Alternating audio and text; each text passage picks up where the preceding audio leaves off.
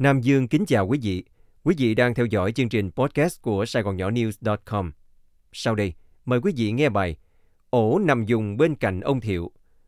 George Travis tiết lộ gì mới về Tổng thống Thiệu, kỳ 2. Quanh Tổng thống Nguyễn Văn Thiệu không chỉ là kẻ thù chính trị mà còn là những điệp viên Cộng sản được cài cắm rất sâu vào bộ máy Việt Nam Cộng Hòa. Trong Gross War in the Distant Land, tác giả George Travis đã nhắc lại một số chi tiết.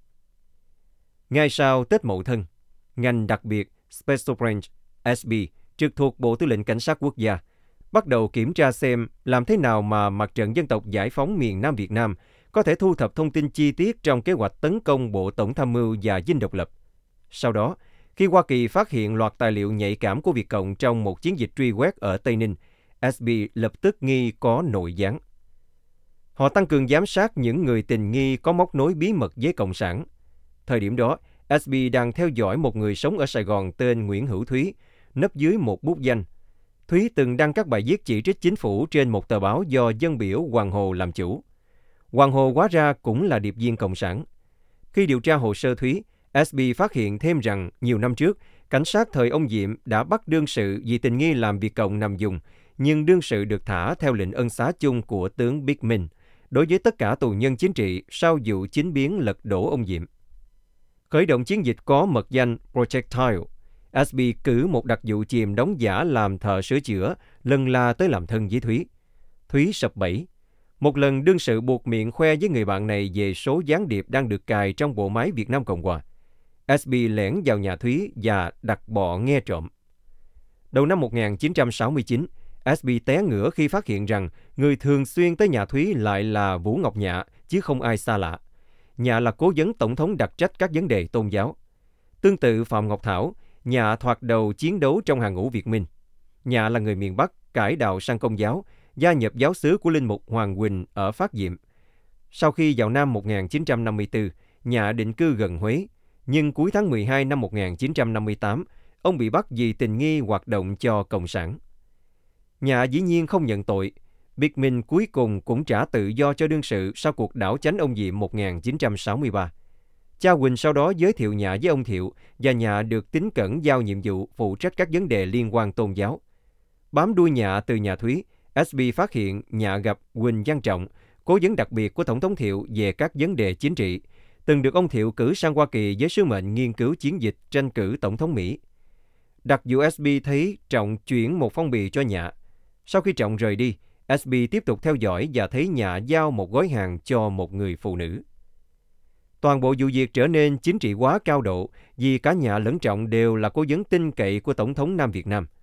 Khi CIA và SB báo ông Thiệu và đề nghị bắt giam hai nhân vật trên, ông Thiệu đồng ý nhưng nhấn mạnh rằng bằng mọi giá phải tìm được chứng cứ vì nếu không chứng minh được thì vụ việc sẽ trở thành thảm họa. Sau khi thâu thập bằng chứng, SB bắt Trọng và Nhạ vào tháng 7 và tìm thấy những tài liệu tuyệt mật mà họ sở hữu. Lần này, Nhạ khai mình đã nằm dùng 20 năm. Phần mình, Trọng cũng nói rằng ông ta biết Nhạ là gián điệp cộng sản khi chuyển tài liệu mật cho Nhạ. Tổng cộng có hơn 50 người bị bắt trong đường dây tình báo Vũ Ngọc Nhạ. Trong đó có một số nhà báo và hai quan chức cấp cao trong Bộ Chiêu hồi. Phiên tòa sau đó kết án Thúy, Nhạ và Trọng tù chung thân. Trở lên là những gì George Travis thuật trong quyển *Rosewood in the Distant Land. Khá sơ sài. Về Vũ Ngọc Nhạ, đã có rất nhiều tư liệu được công bố. Ở đây xin thuật thêm về tay điệp viên sừng sỏ và nguy hiểm Lê Hữu Thúy, bí danh A25. Một mắt xích phải nói là rất quan trọng trong đường dây tình báo nằm dùng tại miền Nam thời ông Thiệu. Thúy là một trong những thành viên của lưới tình báo H10 thuộc cụm A22. Trong đó, Vũ Ngọc Nhạ làm cụm trưởng, những người khác trong cụm 22 đều là những kẻ được cài cắm rất sâu. Nguyễn Xuân Hòe, công cán quỹ viên phủ tổng thống, Vũ Hữu Rực, phó tổng thư ký đảng Dân Chủ, Hoàng Hồ, Dân Biểu, Lê Hữu Thúy, công cán quỹ viên Bộ Chiêu Hội và Quỳnh Văn Trọng, cố vấn chính trị đối ngoại của Tổng thống Thiệu. Sinh năm 1926 tại Hoàng Hóa, Thanh Hóa, trong gia đình tuy không theo đạo nhưng Thúy được cho đi học trường dòng. Năm 1956, khi vào Sài Gòn, Thúy được trùm tình báo Cộng sản Mười Hương chỉ thị thâm nhập khối công giáo di cư. Thúy bắt mối với linh mục Vũ Đình Trác làm cho tờ di cư, làm phụ tá chủ bút báo Đường Sống, dân dân. Trong một bài viết trên báo Nông nghiệp ngày 2 tháng 5 2012, con gái của ông Lê Hữu Thúy, bà Thanh Hương, lúc đó là trưởng ban tuyên giáo quận ủy quận 4 Sài Gòn, cho biết thêm, ông Thúy được gia đình cho học trường trung học Alexander Rose của nhà chung Thanh Hóa. Sau khi tốt nghiệp tú tài, Thúy ra Hà Nội, học đại học cùng với đồng hương Trần Kim Tuyến. Năm 1949, Thúy được kết nạp vào Đảng Cộng sản và hoạt động ở Hà Nội với bí danh A25. Trước đó, Thúy công tác tại Ti Công an Thanh Hóa. Tháng 10 năm 1954, Thúy được giao nhiệm vụ trà trộn cùng những người công giáo di cư vào Nam. Năm 1959, Thúy bị bắt do một việc Cộng chiêu hồi khai. Sau vụ chính biến lật đổ ông Diệm, Thúy được thả, và nhờ mối quan hệ với Trần Kim Tuyến cũng như với Đỗ Mậu, giám đốc nhà an ninh quân đội, Thúy thậm chí được tuyển vào nhà an ninh quân đội Sài Gòn. Vai trò của Thúy nói chung là rất lớn trong lưới tình báo H10. Chính Thúy là người cùng Vũ Ngọc Nhạ xây dựng lá bài chính trị Quỳnh Văn Trọng, từng bước đưa Trọng trở thành cố vấn chính cho Tổng thống Thiệu. Quỳnh Văn Trọng từng là động lý ngự tiền thời vua Bảo Đại. Thời đệ nhất Cộng Hòa, Trọng bị bỏ rơi nên bất mãn. Vũ Ngọc Nhạ cùng Lê Hữu Thúy đã bài vẽ đường đi nước bước cho Quỳnh Văn Trọng xây dựng uy tín lẫn thanh thế, giúp ông Thiệu chạy đua vào ghế Tổng thống Việt Nam Cộng Hòa. Do đó, Trọng được ông Thiệu tính cẩn đưa lên vị trí cố vấn đặc biệt. Nhờ đó, Trọng có điều kiện lấy được vô số tài liệu mật, giao lại cho Vũ Ngọc Nhạ để chuyển cho Trung ương Cục miền Nam. Khi vào làm cho nhà an ninh quân đội, Thúy cũng thu được nhiều thông tin có giá trị. Trong sự kiện Mậu Thân 1968, Thúy lập bản đồ chi tiết khu tam giác Bến Lức, Đức Hòa, chợ lớn, tạo điều kiện dễ dàng cho Việt Cộng thâm nhập nội đô Sài Gòn. Từ năm 1967, Thúy chuyển sang làm công cán quỹ viên Bộ Chiêu hội, cho đến khi bị lộ và bị bắt. Báo pháp luật ngày 20 tháng 10 2015 cho biết thêm, thời gian bị giam ở Côn Đảo, Lê Hữu Thúy còn đánh cắp được danh sách tù chính trị và chuyển ra ngoài an toàn. Đầu năm 1973, Vũ Ngọc Nhạ và Quỳnh Văn Trọng được đưa về khám chí hòa Sài Gòn. Ngày 23 tháng 7 1973, chính quyền Việt Nam Cộng Hòa trao trả Vũ Ngọc Nhạ cho Mặt trận Dân tộc Giải phóng miền Nam Việt Nam. Năm 1974, Vũ Ngọc Nhạ được Cộng sản Bắc Việt phong Trung tá Quân đội Nhân dân.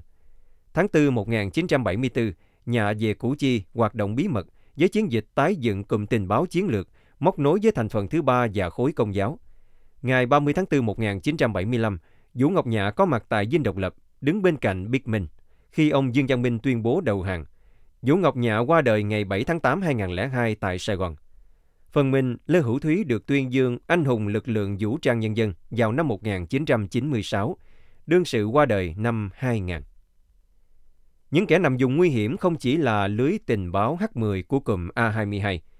Từ sau 1975 đến nay, báo chí Cộng sản đã tiết lộ không ít gương mặt tình báo được cài cắm và phá hoại miền Nam.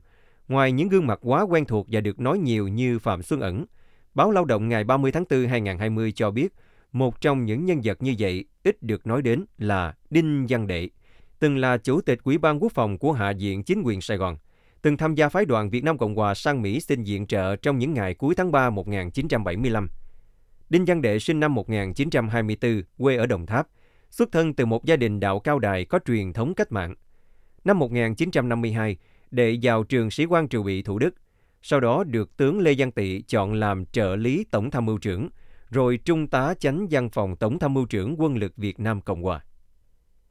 Cuối năm 1957, tướng Nguyễn Chánh Thi đảo chánh hụt ông Ngô Đình Diệm. Ông Đệ bị nghi dính líu với lực lượng đảo chánh và bị quản thúc hơn một tháng. Nhờ mối quan hệ thân thiết của bố vợ ông với ông Phan Khắc Sửu, nên Đệ được bảo lãnh và sau đó được vào học tại Trường Đại học Quân sự Đà Lạt và đổ thủ khoa. Đinh Văn Đệ sau đó được cử làm thị trưởng Đà Lạt, sau kiêm tỉnh trưởng Tuyên Đức. Đến năm 1966 thì được thăng cấp đại tá và chuyển sang làm tỉnh trưởng Bình Thuận. Cuối năm 1967, ông Đệ từ chức tỉnh trưởng, ứng cử vào Hạ viện, trở thành Phó Chủ tịch Hạ viện, Phó trưởng khối độc lập. Trong hai khóa quốc hội với danh nghĩa Phó Chủ tịch rồi Chủ tịch Ủy ban Quốc phòng Hạ viện, Đinh Văn Đệ đã cung cấp cho Cộng sản nhiều tin tức quan trọng. Quý vị vừa theo dõi chương trình podcast của Sài Gòn Nhỏ News.com cùng với Nam Dương. Mời quý vị đón nghe chương trình sau.